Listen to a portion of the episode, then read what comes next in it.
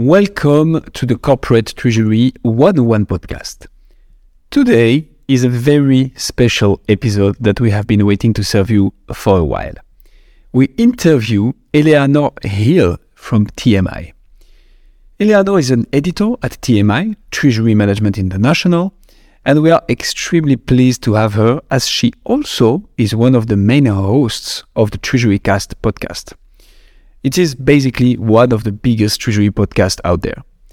Eleanor also interviews bankers, corporate treasurers, fintech founders, and much more in order to gather insights and identify trends on what is happening in the world of treasury.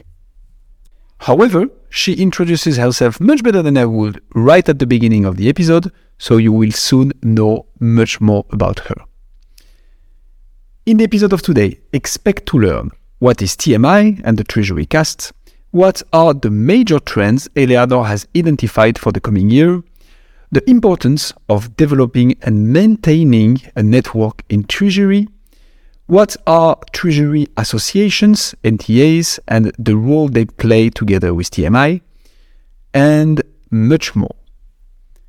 This is honestly one of the best episodes we recorded so far. Eleanor is fascinating and the conversation flows as we rarely had on the podcast. And on top of that, we had lots of fun talking all together, as you will hear very soon in this episode. If you enjoy it, please consider leaving us a review. Reviews are the best way to grow for podcasters, and this will allow us to invite more and more amazing guests like Eleanor. With all that being said, please welcome Eleanor Hill.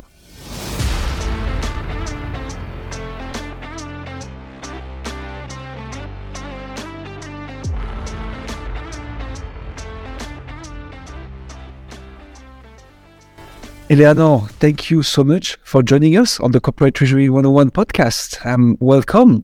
Can you maybe to start with and kick things off, quickly introduce yourself and explain us what you do?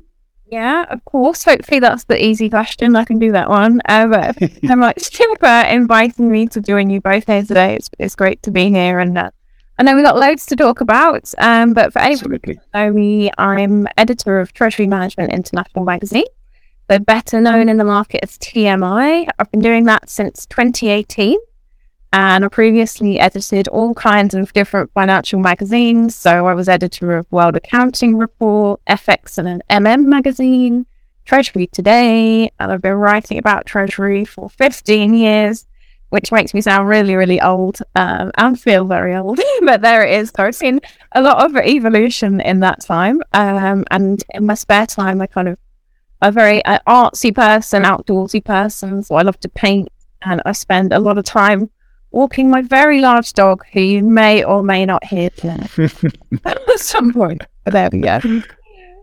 Perfect. Would be a pleasure. And yeah, you may have started early, so that's totally fine. And so quite some knowledge about the treasury medias in general, I feel. Can you, focusing maybe a little bit on TMI, explain us what TMI does actually, and the purpose of... So the podcast you host quite regularly is the Treasury Cast. Yep. I think those two are linked. Can you quickly walk us through those two?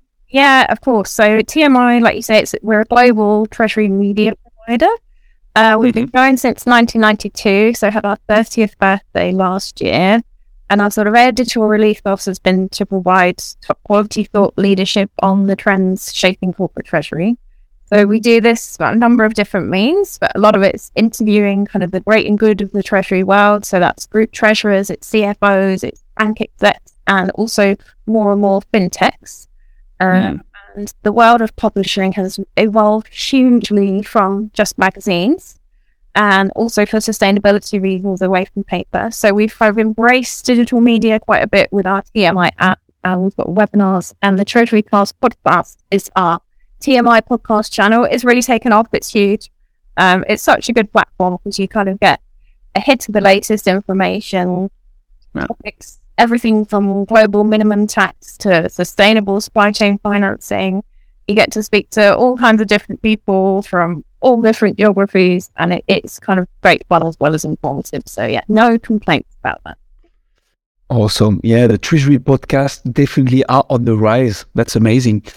Well, I think it's just it's a different medium for people. And you can listen on a podcast while you're doing something else. You can multitask and you can kind of get a little bit of info. It doesn't take you as much time. And you get that human element to it as well, which I think is really important in this age of everyone kind of working remotely, and a lot of people still working remotely. It just gives you a bit more of a human connection. Yeah, 100% agreed. Makes sense. I like to cook whilst I listen to podcasts. So it's true. Multitasking is definitely one of the perks. Happy ingredients, though, because you've got... So I didn't say I cook well. I just like to cook once I do this. Okay, and so back to TMI maybe. So where do you operate exactly? So as this Treasury media, is there a geography notion, or like what types of work and editorial management do you do exactly? A lot of people think because we're UK based that we're UK focused, which is actually not the case. We do have a big tie up with the EACT, so the European Association of Corporate Treasurers. So we work a lot with them. As a consequence, a lot of our subscribers are based in Europe, about 40%. We have about 25% in Asia-Pacific, 25% in the Americas, and the rest in Middle East and Africa. So it's a really good spread. And we do, like you said, we've got articles, we've got podcasts. We also do industry surveys, which I love. They're so fascinating, and you get to see the trends that are going on in different regions. We run various events in association with national treasury bodies. So like the Irish Association of Corporate Treasurers, we've been doing a conference with them. So that was last November, and we're doing that again this year. And then the EACT Summit, and then podcasts and webinars and all. So it's a huge production. Yeah, it sounds like it. Yeah, but we're a small team, a tight-knit team that's been working remotely for as long as TMI has been in existence. So... Okay. Yeah, it's quite interesting. So I've never actually been to the TMI physical office as much as I've worked for TMI. Really? 2018. No, did I interviews in London, and then I live in South East Kent, so near Canterbury. Some people will recognise that as a landmark in the UK. And then the rest of our team is all spread about in different areas of the UK. But it works really well when we sort of just communicate as would a normal team. Awesome. Super clear. That's really interesting. So, I mean, amongst all of that, then, Eleanor, you guys do articles, videos, various content pieces around Treasury. What have you seen in recent, I'm looking at 2023, I've been the recent trends in Treasury overall. What's been coming up more and more? What are people interested? Yeah. How long have you got? I could write a couple of books on this. There's so much going on. Honestly, like, Treasury is... It's never dull. There's always something going on. But right now, it's just absolutely immense. There's so many challenges in the macro environment. So if we look at risk management to begin with, we've still got some geographies dealing with the pandemic, and there's still definitely shocks for the pandemic. We've got Russia's war in Ukraine. We've got other geopolitical tensions boiling over, the energy crisis, the economic squeeze. So there's sort of recession on the cards as well. That means that there's a great deal of market volatility, and in turn that means there's a huge spotlight on FX, and also for treasurers that deal with commodities, commodity risk is massively back in the spotlight as well. So hedging those more effectively, I think, would be probably a number one priority for a lot of our readers and listeners at the moment. We did an interesting podcast on FX recently with a couple of guys from Barclays, and they were just talking about you've got to be looking at building more optionality into your hedging strategies these days. So it's kind of taking a fresh look at derivatives, seeing what's new, seeing what you could do a little bit differently. And for some treasurers, to be honest, it's using them for the first time as well. Like, a lot of people haven't operated in an environment where they've had to. Maybe if they're younger treasurers or sort of newish into the profession, they haven't used derivatives before. So it's kind of getting familiar with those. And then I would say FX payments, or the sort of transactional FX side of things as well. So it's not just that FX where you've got the huge bits that you're hedging, but it's those tiny transactions that you're doing. It's the international payments. All of that adds up, and kind of making sure that you're getting the best rates on those as well. And I guess there's a lot of supply chain related risks at the moment as well. So with the pandemic, we've got people nearshoring, friendshoring, reshoring. You've got new suppliers coming in, so that potentially means new countries, new currencies. but also increasingly seeing a lot of the bigger buyers wanting to support their suppliers who are financially strained at the moment. So looking at things like supply chain finance again. So that's been huge from a risk management point of view. If I look at cash management, I guess, you know, kind of cash and liquidity point of view, obviously you've got rising interest rates. So people are looking at where should they be putting their excess cash if they're lucky enough to have excess cash. Not everyone is. So it's sort of that, what's acceptable in terms of risk? Should they just be in deposits? Are deposit rates reflecting the actual rate rises quickly enough? You know, are MMFs a good answer at the moment, or is there kind of regulatory reform on the horizon? And then a lot around cash forecasting with the economic squeeze. So people looking at better forecasting tech, trying to look at where working capital is trapped. And that also comes back to the supply chain angle. Because I don't know what you guys are hearing, but there's a lot of companies that we speak to that are sitting on significant inventories at the moment. So there was that whole move away just in time, just in case, and people were frightened about not having enough stock to sell because of the supply chain issues. So they've got these massive inventories, but that's tying up working capital. So there's sort of some work to do there with other departments as well. But I don't know if that echoes what you guys are hearing. 100%. Yeah, absolutely. We did a whole, in light of everything that's been going on, we've done quite a lot of episodes explaining why interest rates are up, how they go down, who sets them, etc. like that. I think hedging was one of the most popular episodes. People were really interested in that, probably to do with the times that we are going through, like you said. And I guess that's all on top of just the normal challenges in Treasury, right? Which is like talent and talent acquisition, making Treasury accessible to people and to getting good talent in. You've got technology bringing this huge wave of demand as well for, again, good talent, but also better use of the existing data that Treasury sits on. Is that those things, I guess, have always been there, right? But it just sort of squeezed more with the recent economic condition. It's a lot more difficult for treasurers, and there's a huge concern in the industry about attracting future talent. When we talk to the NCAs, they're quite concerned around attracting younger members as well, and how to liaise with sort of universities and make sure that we're bringing on that next generation. There is an issue where, you know, Treasury is not necessarily seen as the sexiest profession. And there's also a sort of diversity issue. You know, it's still very male, pale, stale. So even when we go to industry events, I'll quite often be only one of a few women. It's very white dominant. It's age range also, and huge lack of diversity there. I think there's a lot more that needs to be done to make it feel accessible to people. But like you said, Hassan, also loads of new skills required. So we do need people who are up on data analytics and AI, and those are those younger generations. Of course, we need to be looking at upskilling existing staff as well. And there's a lot of opportunities to look to technology for better training for existing staff, and maybe transfer opportunities within organisations. I think we've got to be thinking about new ways to recruit people, getting the next generation on, really pushing things like blind recruitment so that we get that diversity being through. But there's got to have people with technology skills. You also, we did a survey back end of last year looking at what kind of skills treasurers might be looking for when they're recruiting in the future. And it was interest in tech, it was people skills, but it was also an interest in sustainability and ESG. And that's another huge theme coming through for treasurers, becoming massively mainstream, and treasurers wanting to appoint an ESG champion almost within the organisation. So there's a lot going on. It's moved beyond green bonds and loans to sustainable deposits, sustainable SDF. We've got ESG linked FX derivatives. So there's a whole lot going on there as well. Yes, there's the negative connotations, there's the greenwashing. But again, that's another thing I think the highlight is going forward. Okay, that was a lot. Just for our listeners, Guillaume, we've touched on pretty much all of those topics that Eleanor just mentioned. The only one that I don't think I've heard of before is MMF. I think you mentioned, Eleanor.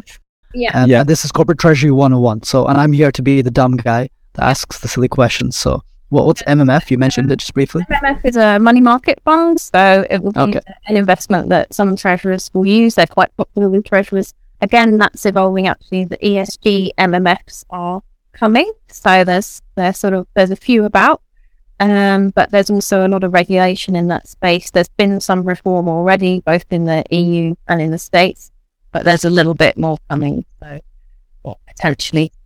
And why is it a tool that treasurers like exactly? What's one of the features that makes it convenient or safe, whatever it is? So that's one of the main things, and kind of very reliable because of the heavy regulation around it. You feel like it's a safe place to put your money. Awesome. Indeed. Very cool.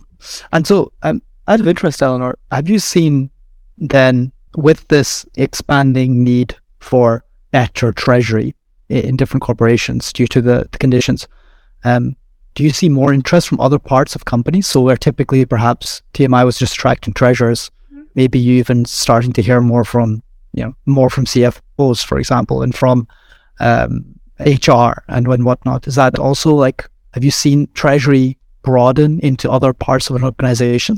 Absolutely, and treasury is actually recognised by other parts of the organisation. Victory. The treasurer does now, that's half the battle. But we definitely have our readership is probably about 10% CFO. We quite often speak with CFOs about the treasury is up to what expectations they want.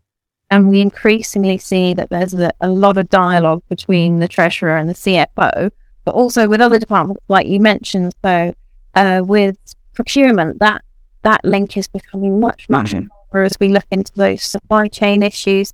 With ESG departments, sustainability functions, a couple of treasurers I know are actually responsible for sustainability alongside Treasury now. Others are just working really closely with the sustainability department to make sure that they're getting things right. HR, I don't know so much. I haven't heard so much on that. So I'd be curious to hear if you have heard that. I haven't. It's not one that I've come across. But certainly Treasury's reach is broadening. Those relationships are improving. It's a lot of work still to do. And the IT department is always one way. And you've got to have a great relationship. You don't always have time. You better. Yeah, HR, very little, to be honest. There is always this payroll dimension, right, that is somehow linked to treasury for the payment in batches and the confidentiality and so on. So that's one aspect, that it's something that we have tackled very little, except for the recruitment aspect that you mentioned earlier, which is also indeed very present, but that's linked to treasury. But okay, super clear. And so going back on the different dimensions and the trends that you've identified, what are the tools that you have also maybe heard of or seen in the market recently that, let's say, maybe are the tools of the future, or how treasurers can leverage those tools in order to tackle the more and more demanding tasks, such as the high volatility of the market, FX, commodities, risk, and so on? What do you see there? Yeah, it's interesting. There's so many different things going on, and obviously it's going to depend Treasury Department to Treasury Department, but I think you've got to be looking at automation at this point, because there's so much for people to do. Treasury Departments are typically pretty lean. They might only be a couple of people, if you're lucky. There's at the other end, you've got the huge Treasury Departments where they've got their own tech person or even their own tech arm, but they are few and far between. So it's a classic case of kind of doing more or less. So you've got to be looking at robotic process automation, RPA, and you can combine that with a bit of artificial intelligence, AI. So you've got smart RPA, even if it's just for extracting data from one source to get it into another source, without all of that manual work. So it just happens automatically. I think APIs, application programming interface, is going to be very important. Again, they're not silver bullets, but you can use them for a number of different tasks. You can integrate systems very easily with them. You can use them for VAT reporting, so you can just ping the VAT via the API and get an instant report back. You can use them for payment initiation, so you don't have to log out of your TMS and go onto the bank portal and do your payment from there. You can actually do it within the TMS, so you don't have to do all that re-logging in. You can get instant FX rates plugged in via an API into your international payments workflow. So that comes back to the transaction effect that I spoke about. so that you know instantly what it's going to be, you know what the deductions are going to be, so there's a lot more visibility there. But that's kind of stuff that's happening today and people are implementing, and there's great possibilities there, as much as there's obviously risks and there's costs and all the rest of it. But there's that's innovation reality, but there's a lot of innovation hype out there as well. So we probably can't do this podcast without talking about generative AI, which is Chat GPT. Yes, I wanted. It's all over LinkedIn at the moment. So it's kind of a major name in this space. It is a generative AI chatbot, so it kind of produces content essentially, but you could use it to write a treasury policy eventually. You could use it to give you information about like FX and help you to inform decisions, but it's very, very, very early days and people are not doing that. So it's not set to revolutionize treasury just yet. I certainly don't think so. And ditto things like the metaverse, we've heard that come up a couple of times in treasury conversations. We see more webinars about it. Do I think that treasurers should be prioritizing it right now over other innovations? Not for me. So I think it's looking at what can really make a difference today, and that would be that automation. So the RPA, adding in AI for dashboard, looking at those APIs, but having an eye on the future. So you've got to be thinking about sort of CBDCs, so central bank digital currencies, and also cryptocurrencies. Not going to be relevant to every treasurer, certainly not at this stage, but that's the way the world is moving. It's towards digital money, digital wallet, and anyone who's sort of into e-commerce is probably just keeping an eye on. Okay, awesome. And so to name a few, I don't know if you mentioned that you're talking more and more with fintechs, and probably with that come innovations and so on. ChatGPT, I wanted to ask this question. Awesome that you touched upon it. I don't know if the applications yet for Treasury are really reliable or 100% live on the market, obviously. It will come though. But so right now, and maybe in the coming months or even year, do you have like some fintech's new payment solutions or reporting tools and so on that you have in mind, or what's your vision on the market? I don't want to single any particular ones out, probably. Okay. Because there's a lot of different ones out there, but I'm going to point people towards the TMI innovation. Okay. So this is where we host a load of different fintechs. We interview them, we ask them what they're up to, and then we kind of give a verdict on how we think they can help treasurers. So it's innovation.treasury-management.com. And they can kind of have a browse and look at all different fintechs in different areas. So some of them are looking at risk management, some of them are looking at dynamic discounting, and they all have some relevance to treasury. Not all of them operate in all geographies yet. They're small, they're upcoming. So it's worth having a kind of look around, but there's some very interesting solutions out there for sure, particularly for treasurers with slightly smaller budgets. And what I'm seeing now is that treasurers are not afraid to go to work with fintechs directly. So in the past, it was very much looking for a fintech bank buyer. We've seen a lot more of that. We're seeing a lot of fintech cash forecasting platforms working with banks to integrate that into their systems, that kind of thing. So it's available for that bank's particular customer. But we're seeing treasurers just going direct to fintechs, having those relationships and getting things at a budget that they can afford. Awesome. Yeah, we'll put the link of the TMI Innovation Lab in the description for those interested, so they can have a look and see what's out there. So Eleanor, super interesting topic to touch on. One of the things that Guillaume's taught me about Treasury is you can't get away with talking about Treasury without also talking about regulation, which much to everyone's dismay, I think, in the Treasury world. So how have you seen, again, with all this change coming in Treasury, have you seen regulation coming as fast as well in the market? And is that something treasurers are concerned about? How are they tackling it? What's happening in the regulation space with all this rapid change in Treasury? Yeah, I mean, there's always regulation, and it's always evolving. So I mentioned the money market fund regulation earlier. That's just one minor part of what goes on in Treasury and the kind of regulations that treasurers are worried about. And of course, it varies hugely by region. But if we look at, so I mentioned the European Association of Corporate Treasurers earlier. They provide a regular update to their members on regulations to watch, and they've got 15 regulations on their watch list at the moment. So that kind of gives you an idea of the scope. So yes, there's a huge amount going on. It varies massively the way you operate, but one of the ones that's still ongoing is LIBOR transition, because the USD LIBOR is being phased out mid this year. So there's a lot of contracts, etc., that are still being transitioned across to new reference rates. There's a number of regulations coming into force at the beginning of next year, so beginning of 2024, that people need to be thinking about.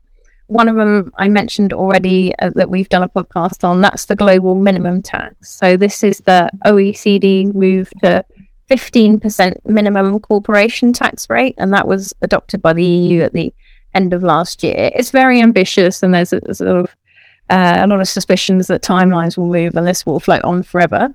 But, you know, there may potentially be an impact on where companies are operating, because certain jurisdictions won't be as tax efficient anymore. So that's obviously going to have an impact on treasury and cash flows and structures and all the rest of it. And then on the ESG side of things, we're seeing treasurers become increasingly involved there, particularly if they're doing things like green financing or sustainable supply chain finance. So in the EU, we did have the non-financial reporting directive. That's going to be replaced by the CSRD, so the Corporate Sustainability Reporting Directive. And that elevates sustainability reporting to the same level as financial reporting for the first time. So that's quite a huge deal. And as much as it's not directly linked to Treasury, we'll probably see quite a lot of treasurers getting involved, like I said, if they're involved in ESG themselves, but also because they're just used to doing reporting. They know what's required, so they're probably going to have quite a few people coming to them asking questions. So that's one to be prepared for. But the number of regulations, if you look at each region, it's absolutely huge. We published, I think it was today, a piece looking at payments regulations in Asia, and each jurisdiction has its own thing going on. So it's impossible, nigh on impossible, to keep up with it all as a treasurer. So you asked about kind of how best to tackle it and what treasurers can do. Absolutely, at this point, got to look for support. So it might be internal experts, and it's always worth kind of looking around internally before you go externally. You've got in-house legal teams who could help. But also turn to your banks, look at consultants, your NTAs. So a lot of the NTAs have their own regulatory specialists.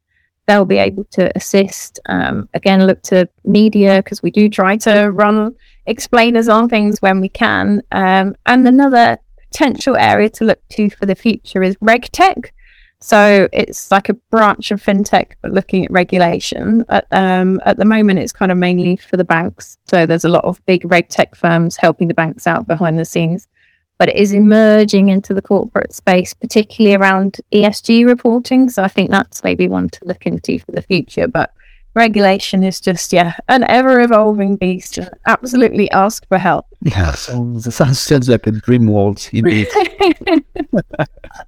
Just a quick terms check. I think, Guillaume, the only one that stuck out for me there was LIBOR. I think we've topped that when we talked interest rates, that banks use that to set the interest rates between each other. Is that right? Yeah, exactly. That's it. Very good. Making sure I still remember everything that Guillaume's taught me.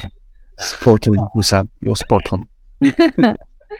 I've kind of downloaded quite a lot there of what I'm seeing, and as I said, I could go on forever. There's so much going on. It's nothing to write about or talk about. But is there anything else that you've heard from your podcast interviewees, or you're just seeing in the market in terms of trends for 2023? Well, the one that came often, especially, so obviously one of our first big interview was with Mike Richards, where we talked about the organization of the Treasury Department and the different roles we can find in Treasury Departments. And obviously we tackled the issue, of talent acquisition and actually retention. That's really something that is quite of a struggle for treasurers, apparently. And one quote from him that I find quite interesting is that there is not a talent pool, there is a talent puddle when it comes to treasury. And I mean, I guess that makes his business going well, right? But it's also true when you see how many positions are out there and how much of a niche market it is. You mentioned it. Getting young talents out of university also, because so far there are not that many very treasury-focused studies. You start to have certain modules in finance masters and so on. I think it's still quite rare, and the treasury is like most of the people don't know what it is when they come out of uni. Yeah. So talent acquisition and retaining for sure, and that's also something Bart Hendrickx from Siva Logistics mentioned. So he's responsible for the building and reinforcement of his team. And obviously he was like, yeah, we are creating an in-house bank, a shared service center, and we need to find the right talents with the right skills, which the needs constantly evolves off. So we are talking more and more about data skills, data management skills, data science, on top of treasury knowledge and so on. So yeah, this one, and you touched upon it, huh? That's definitely one that I think must be insisted on, because it seems to be quite the trend in 2023. Is it new? Probably not, but that still remains one of the main issues. Yeah. Sam, I think you. I mean, my background is in engineering, right? So the thing that I find most interesting from all of our conversations is just how big data science has been getting in Treasury overall. Again, things that Mike's mentioned before, Bart Hendrickx mentioned. We also had TIS, which is a Treasury vendor, on who talked a lot about, and we had a really interesting discussion about upskilling existing organizations as well. Yeah, Green Man from TMS. Yeah, exactly. Yeah. Him along with... He used to be a treasurer, so he has like all kinds of insight. Yeah, super interesting indeed. So I find that really interesting as a challenge, which is treasury departments need to not only recruit for the new age of data being the new gold, but also upskill existing talent, which sounds harder to me, at least. Yeah, agree. Particularly when you've got so much on your plate already and it's hard to find time. Yeah, exactly. Yeah. It's super hard, right? So, and they also mentioned back then that actually some departments aren't even hiring finance majors, just going straight to the data science majors and saying, well, it's easier to teach a data scientist treasury than it's treasurer data science. which was quite interesting as well. So I think that seems to be a recurring theme from all of our exploration into treasury, is that data science is a must-have skill nowadays. Yeah, and so continuing on people, actually, maybe that's the proper transition. I would like to touch upon networks and networking in treasury, Eleanor. Would you say that developing and maintaining a network is important in treasury? And whether the answer is yes or no, why so? Yeah, I'd say absolutely yes, but I kind of have to caveat that because I'm a massive introvert and networking is my absolute nightmare. So if you're someone like me who hates networking events and would rather just be in your own bubble, it can seem like an absolute nightmare. But it's important for a number of reasons to kind of build connections with other people. So it's knowledge sharing, first of all, particularly at the kind of NTA level. It's seeing best practice from other people, but also learning how not to approach something. So treasurers are a great bunch and they're very friendly and they'll quite happily tell you how a project has gone and what went right and what went wrong. And I think that's probably one of the most important things, is that knowledge sharing, but also for moral support, because treasury can be a really tough job. There's an awful lot on your plate and sometimes it's just nice to talk to someone who knows what it's like and kind of can just support you through something or give you a bit of mentorship on the side, but they actually understand how it is to be a treasurer, to have all those pressures on you. So yes, it's absolutely important to develop it and maintain it, to make regular contact. But I understand that it's a lot easier for some people than for others. Yeah. As an introvert, then, do you have any tips for people? How do you get yourself going as an introvert? Email. So I do use LinkedIn absolutely loads. So even if I've been to a conference, like I'll get the delegate list in advance and I'll target maybe a couple of people that I'll go and speak to. So I set myself I've got to go and speak to these 3 people. I'll be okay, do that, or get through that excruciating moment with maybe a glass of wine. And then the rest of them that I haven't managed to reach out to or kind of can't connect with on LinkedIn and say, oh, so sorry, I didn't have time to meet you at XYZ conference, but, and kind of take it from there. So, you know, limit the human contact if that's difficult and use the online resources because they're there. But that's super funny because you hosted, if I'm not mistaken, hundreds of podcasts by now. So you obviously interact with many people, Treasury and broader. I know. But I guess that's a good leverage as well, right? To get in touch with people, have a discussion with them in a defined context and frame. Yeah. So it doesn't sound as much like as a Treasury or network event where you should describe a bit more as an extrovert. Yeah, I do find it really exhausting, and I think that's one of the and if you're an introvert, you don't get energy from other people. It kind of makes you tired being with other people. So I'm super antisocial when we go to Treasury events, even Treasury events that we host. If I'm moderating a panel or whatever, I'll do all of that, maybe do like half an hour networking afterwards. But everyone knows by now that I will go back to my hotel room. I will not go for the drinks. I will not do that. I just need time to go and like recharge and also to process things. So my thought process is always very sort of considered, and I'm not one of those people who likes to be on the spot thinking about things, whatever. I always like to have time to prepare. So this is why I was happy that you sent me some questions in advance to have a think about and not put me on the spot too much. My great pleasure. But now I also understand a little bit more the zero presence at the office, 100% remote work. That aligns a bit with that. I'm still introverted, I guess. Okay, but super clear. And so moving on this networking aspect, how do you see and how can the different actors in the Treasury world? So I'm talking about banks, system vendors, associations, as you just mentioned. We touched upon consultants as well. How all those actors can collaborate to bring value to their clients by collaborating and networking. Is it something here? I think we're seeing a lot more partnerships. So that's formal arrangements with fintechs, banks, and then there's the kind of the more informal collaboration. So things like Treasury think tanks, some of the banks will organise all of their corporate clients, and a lot more co-creation as well. So it's a lot more two-way, but I still think it's quite compartmentalised, and I'd love to see it go a little bit deeper. And dare I say, set aside some rivalries for the good of the profession. So if we think about kind of specific issues like KYC, I know that treasurers would love more coordination between banks on that particular area, and it's very difficult, but it never seems to happen. So I'd love to see a little bit more kind of a little deeper collaboration. It also goes for the Treasury publishing world, because there's some organizations that act very competitively or they're very territorial in the publishing world, when actually it would be great to work together and get a little bit more reach. So yeah, I'd love to push the boundaries of that a little bit. I don't know how we go about it. That's the challenge. But if people are open for working together a bit more at a deeper level, that will be excellent going forward. So maybe it's going to have to face some more networking.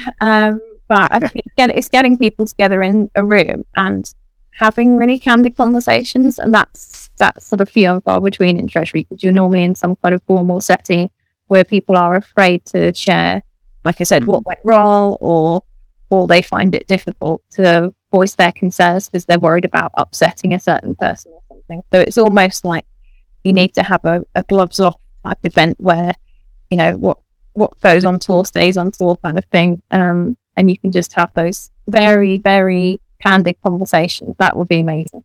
That would be my wish for the profession. Yeah, for the it's super interesting. The one you mentioned around KYC. So I spent a little bit of time in the banking environment, and KYC is a pain. That's for sure. Yeah. But so, what do you mean exactly? The banks could collaborate further together to like centralize this KYC information, because there is a huge data privacy issue here. Yeah. So is it part of the fintechs that you mentioned that are in the back end of the? That's super interesting. Okay. Sorry, guys, just to jump in. What can you explain KYC a little bit for me? It's know your customer. So it's essentially what the banks go through when they're onboarding anyone into the bank. So it's like providing all of your ID and who are your bank signatories, who can authorize payments, etc., etc. And for every bank, it's different. So every treasurer is providing all these different documents to different banks, and they might be asked like 3 or 4 times by different parts of the bank for different information. And then when someone who's a signatory leaves, then they have to update that information. And it's just a real ongoing pain because it's not standardized across the banks. So Swift have been doing a lot of work with their KYC registry and trying to get that underway, but it's taking time because of the enormity of it. And there are fintechs that are coming into this space. One of them is associated with ING, so it's called Corp ID, which is COORPID. And that is on the Innovation Lab, and they're doing an amazing job at trying to make everything easier. But it's associated with ING, but crucially, they've opened it up to other banks. And it's now kind of just getting that momentum. What it needs is for more banks to push behind it. So there's a kernel there, and it's making really good progress, but it needs other banks to be doing it.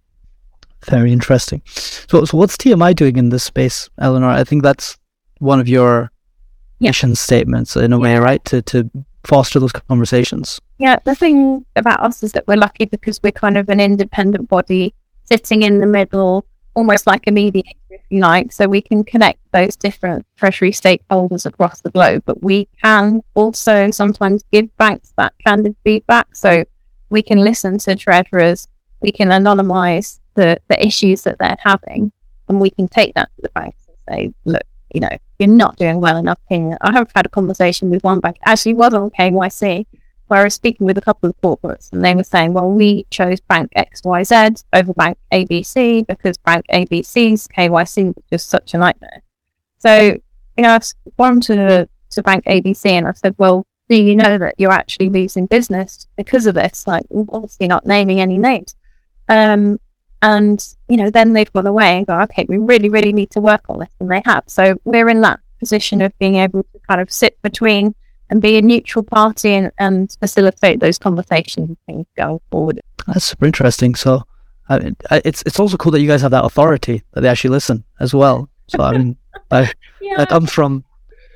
I think it comes from, we've got a good history in the market. We have a lot of great connections. We have direct lines into people we text high up in the bank, but also to treasurers who speak to us candidly because they trust us. So there's an issue with all media, and as soon as you tell someone that you're a journalist, they're like, oh, and they're acting as if you're going to be going and selling private stories to like really bad newspapers. And that's totally not what TMI does. It's not really what any B2B media does. So the aim is for us is to talk about what's going on in the industry in terms of progression and how we can make the profession better. It's not about, you know, gossipy stories, etc. So I think it's having that position of trust that comes from the quality of our content, the fact that we always quote check with people. So if you're working with you, everything will come to you to check that you're happy with it before it goes anywhere, and also that we say kind of no to overt sales pitches. So I'm it's quite funny because people think I'm quite gentle and quite calm, which I generally am. If I see something that I don't like or I don't feel comfortable with, I will absolutely speak up about it. So most of the time, like 99% of the time, we write all of our own content. Very occasionally banks will come to us and say, oh, can we use you as a channel just to push out this content? And sometimes it's great, no problems, just make a few tweaks. Other times it's just a pure sales pitch, and at that point I go back to them and I say, honestly, I don't think anyone's going to read this, and I don't think you're going to get value for money out of it. And so it's kind of having that censorship, if you like, and the ability to gatekeep the quality that gives us that trusted reputation. Well, that's what I hope anyway. That's super nice, super interesting. I've kind of waffled on there a lot about what I'm seeing of what we're doing at TMI, but I'm kind of conscious that you guys see a lot of different things as well. So tell me about building treasury networks from your perspective and whether you've got any top tips for introverts like me. But so we're happy that we are seeing the same things, apparently. So that's already great news. I was going to say, like, to create and develop a network, one of the very good tips is to create a podcast, which you're already doing. I mean, you're hosting quite some episodes as well. But so definitely that has been a game changer for us initially. So jokes aside, we wanted to create something together with Osama and I. I was curious about treasury, and we were like, okay, we are both huge fans of podcasts. We consume a lot of it. So like, why not creating something like this and see where it goes? Yeah. And we ended up talking to more and more amazing people. I mean, literally at the beginning, the episodes were just between the two of us. And we quickly interviewed people that we knew. So Ellen Lowers, who was my former manager, Daniel Sanchez from a big FMCG company. Then we got Mike Richards on the show, that gave us quite some exposure. And then it's funny to see how much people are keen on talking about treasury, ultra positively responsive. I mean, we really do not struggle at all finding guests because everybody wants to talk about treasury, spread the word, and are super keen. And so we do this obviously completely for free. I think that goes back a little bit to what you were telling about the over saley content. Yeah. Creating content for free and proposing it for free is, I think, great to develop your network first of all, because you get in touch with people within the treasury world, but people also see and get value from you completely for free, and that gives you a certain authority, right? I'm not saying that we are there yet, but it's definitely one of the way. So yeah, creating a podcast is a good way, and more generally creating content, whatever you are. I'm thinking about consultancy firms, banks, and you mentioned it with the different collaboration they were doing, and like starting to do knowledge sharing sessions or panel discussions. Yeah. I think that's great. That's something we see more and more, and that's great strategy to spread the word, bring value, inform on treasury. And we mentioned it, right? The Chat GPT thing. What can be done with that? Like, let's discuss it. Let's sit down with the AI professionals, with treasury people who like to find some new ways of doing and automating stuff. So yeah, that's one I have in mind. What do you think, Sam? Do you have other trends in mind? I mean, I can be more generic about like networking in general. I think, I mean, you mentioned it really nicely, actually, Eleanor, earlier when you said about, just like, for example, I think you mentioned something interesting, which was you put time limits on how much you were networking even. So you said like, oh, I'll just go for half an hour or do something like this, which is, I mean, I would self-identify as an extrovert. I think I get a lot of energy from talking to people, but I still feel anxiety a lot of the time as well. I think everyone does to a certain degree. And I think it's just about, you know, just doing the bare minimum. Going up and saying hello without actually talking about treasury, offering someone a biscuit, you know, something like this, just gets the ball rolling a lot of the time. Yeah, break the ice. Yeah, just break the ice, and then not have a conversation about treasury or a professional conversation at all with the first 2, 3, 5 people you speak to, and then maybe when you're warmed up a little bit, you can start actually delving into it. So, I think that's definitely one. But I think it's just generally about putting yourself out there, right? Again, I think I echo Guillaume's point. That's what we did with the podcast, was just sort of putting ourselves out there. And then just generally, wherever you go, there's no harm. People are just generally nice, I find, especially in treasury. Yeah, I've worked in other parts of finance. So I wouldn't say treasurers. It's less so. And they... At the Melbourne, who are the worst? Is it the accountants? I heard treasurers don't like accountants. No, I liked all the accountants there were lovely. It was more on the trading side probably when they were. I see. Okay. Characters, everything. Very difficult to be a woman in that industry. Treasurers are lovely, and there's always interesting things to say. Sometimes we try and get treasurers to submit exciting photos to go in the mag if we're doing a profile.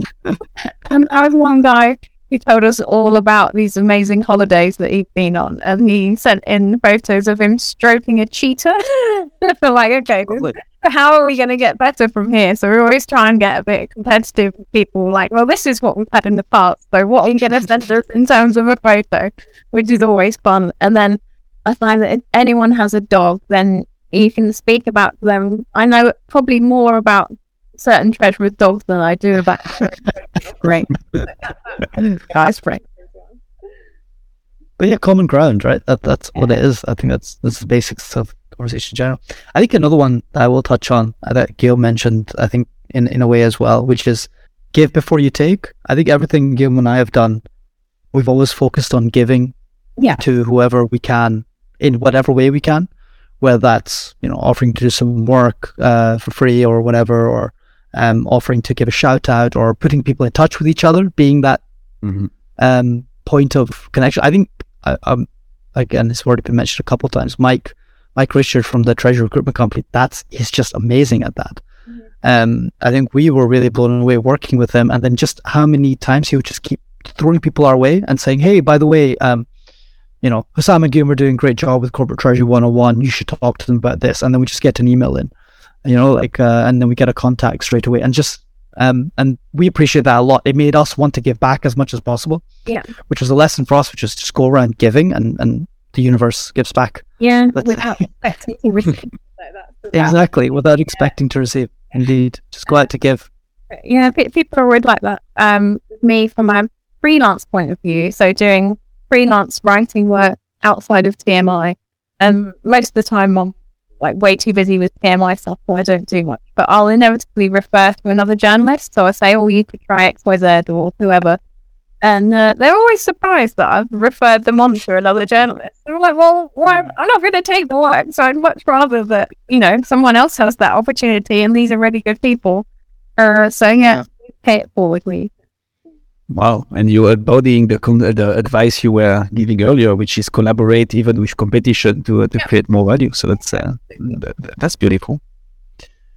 Okay, and maybe going back to this networking because I think that's part of the work and the mission statement of associations and treasury associations, right? Connecting treasurers within regions, countries, and so on.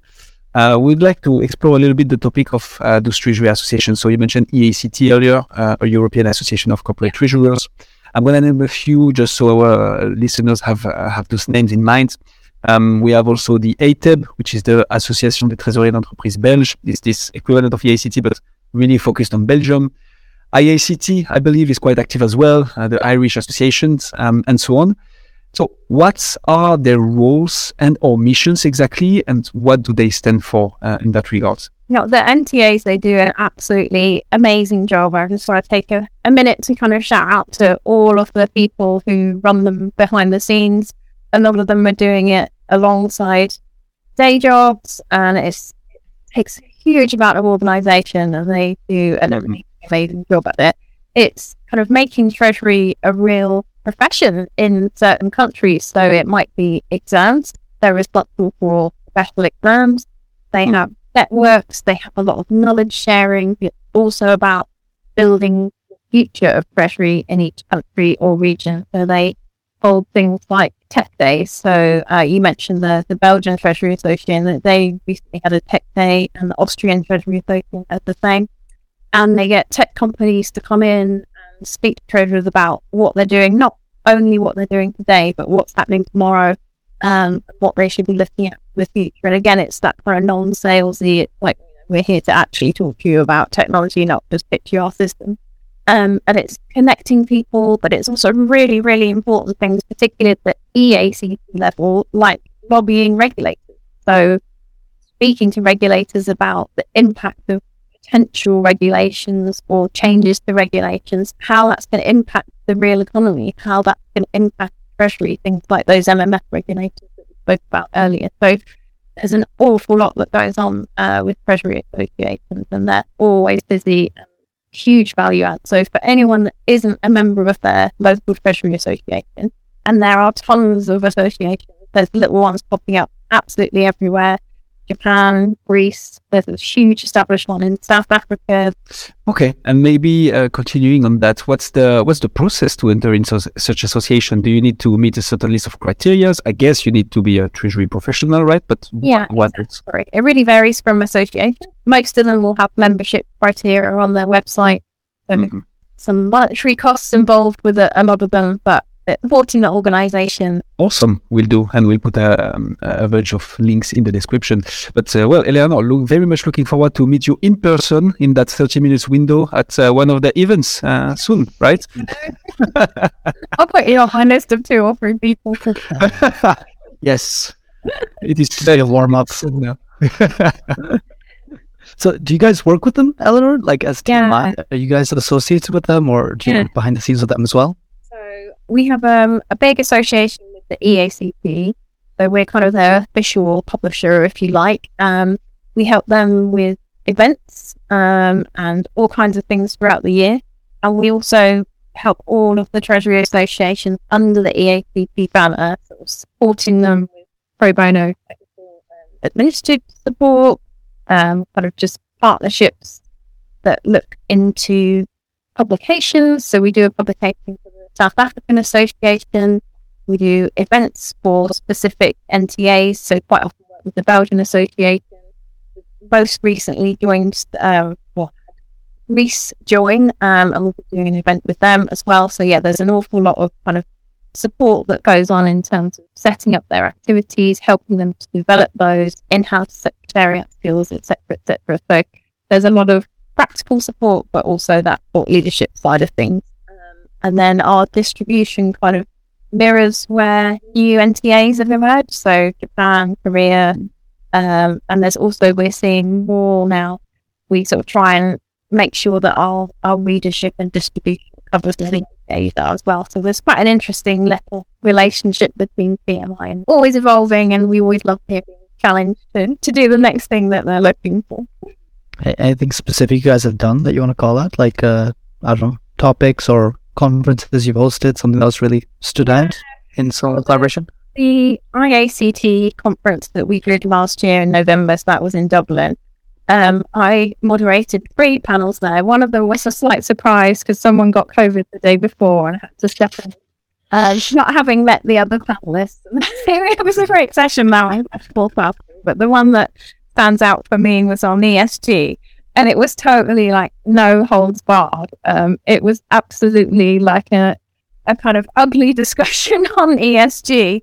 Really, really open, and I had so much amazing feedback from that, from people in the audience saying that it was the best discussion they've had on ESG because it was just real, and sort of looking at whether treasurers actually need to engage on ESG or not. And no, they don't necessarily if it's not where their organisation is at, but these are the areas where you can add value if you want to. So that was one that was sort of stands out for me. But the main event for us every year is the EACT Summit. That's kind of our main collaborative partnership. So it's in April this year. It's in Loon in Belgium, and it's huge. Yes. All of the NTAs come together. So there'll be sort of 10 people, each of the European NTAs who come.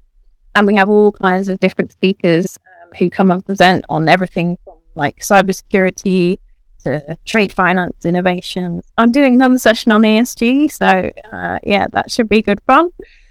Finding a favourite topic here. Yeah, absolutely. I've written a handbook on ESG and Treasury, so it's kind of my pet thing. But it's always been an area of interest for me. So I used to work in private wealth management before I started in Treasury. And one of the ladies that I worked with, she was into sustainable investing. That was super early on before it kind of became a thing, so I always looked up to her, and she was kind of a mentor for me, and so it came through from there really. So the EACP Summit is probably our biggest collaborative event, and looking forward to that one, getting the flavour of all the local things that are going on. Yeah, maybe following the trend of you asking us the question back, Eleanor, on the Treasury Association, to be honest, our knowledge is a little bit limited, but I feel Treasury is on the rise for sure, and that's a little bit the feeling we get from all our interviews. Also, as per the data it gathers, right? Cash and cash data or data related to cash becomes critical, especially in periods of recessions. You named it earlier with the rising interest rates and so on. So Treasury definitely is on the rise. It becomes more and more strategic and popular. And that's something we touched upon with the TIS thought leadership as well. So I believe in this context, collaboration between association and between different actors, right? Banks, system vendors, media companies, and so on. There is everything to win by collaborating. New solutions for sure. Our expertise is a bit limited in here, so I'm not going to speak too much about it. But for sure, sharing knowledge, and that's beautiful. That's something we mentioned earlier. Definitely, there is value in that. Taking the time to educate people, and there are still, I feel, so many topics that can be tackled that we haven't yet so much in treasury in particular. I'm thinking about cryptocurrencies. You named it earlier. Is there something to be done here that would be really of added value and so on? I'm not sure. But maybe it's worth checking. Maybe in an in-house bank context or something really internal or between entities within the same network. There for sure are some things to do, and this will come from collaboration, AI as well. We named it Chat GPT. I'm sure like the collective thinking will help advancing the technology and helping it improve the life of treasurers, right? Because as you named it, it's a very heavy work. So yeah, that's my view on it. What do you think, Sam? I mean, we've talked about cryptocurrency, right, Gil? We did it in like episode like 44. Talked about Bitcoin as in form of hedging, in terms of how it can be related to cash pooling and whatnot as well. And so, but definitely more to be explored, I think, for sure. I mean, I'm not a treasurer, right? So I couldn't really tell you what treasurers could do more, but I could say that all the treasurers I've spoken to, or we've spoken to in these podcasts, both on and off the podcast, have always mentioned that talent has always been an issue. Treasury's not sexy enough. We can't get people in. We can't get people to be aware of it, et cetera, et cetera. So coming at it from the content side, I still think there's a lot I haven't seen, at least, and I think that's where Guillaume and I are trying to go with our podcast, of just like outreach to the newer generations in new formats and new formats of content. I think podcasting's a big one. I see a lot of white papers still in Treasury, which I think might cater to a certain demographic, but I don't know if that's what, you know, university students are reading, or college students are reading, or making them aware of what Treasury is as a career path. Can you kind of envisage a Treasury TikTok? There's a TikTok for everything, honestly. So, I mean, here's the thing. The approach Guillaume and I have always put is something's better than nothing. So maybe you can get one with millions and millions of views, but you might inspire that odd person that's in some sort of mathsy, financey division, and that you kind of give them a little insight into, you know, how cash pooling is done, and how the intricacies of hedging and things like this. And it might just spark a curiosity, right? You never know what influences someone down a path. I'm going to make you promise now then that if I start a Treasury TikTok, you'll both come on it. Well, I'll be on it. We could be. Well, I mean, part of making Treasury sex again was us being in the Treasury content space. James' French accent was what we put forward for. I don't know if that we convert, but we can definitely. Well, they pick your friend. Yeah, but look, if I don't know if there is any, but if some TED Talks organizers are listening to this podcast, who knows, maybe, definitely down to organize one. And we'll have Eleanor with us for sure. Maybe not for the networking event afterwards, but that's something we would be interested in. All right, we covered quite a lot. That's amazing. Thank you so much, Eleanor. I don't know if there is anything else you'd like to add to either the major trends, TMI in particular, treasury associations, or any other hot topics that you would like to. Yeah, I think we've done a fairly good kind of whistle-stop tour of everything. But the thing that is always on my mind is with all of this change going on, treasurers being so busy and so much being expected of them, that just to have an eye on well-being, mental health is so important. I really do worry about burnout in treasurers. I see a lot of them that are doing quite much, especially those that are running treasury associations as well. So just be conscious of your mental health, be conscious of well-being, and check in on the people around you as well and see how they're doing. My only. Awesome. No, but you're right. That's it. Super important. All right. We'll put some of the links that we mentioned already in this episode. But if people would like to reach out either to you, and my advice is email or LinkedIn, please get Eleanor to answer, or maybe directly to TMI, because you guys are doing a lot. Where should people go if they want either to learn more or to be in touch or see where your next event is? Where should they go? The TMI website is probably the best place where everything's together. So that's treasury-management.com. Everything's on there. You can email us, tmi@treasury-management.com. I'm always open to chatting on LinkedIn, as I said. So just look for me, Eleanor Hill. I've got red hair, so it's very obvious once you stumble across me. Awesome. That's perfect. We'll put all this in the description. Thank you so much, Eleanor. Thank you for having me.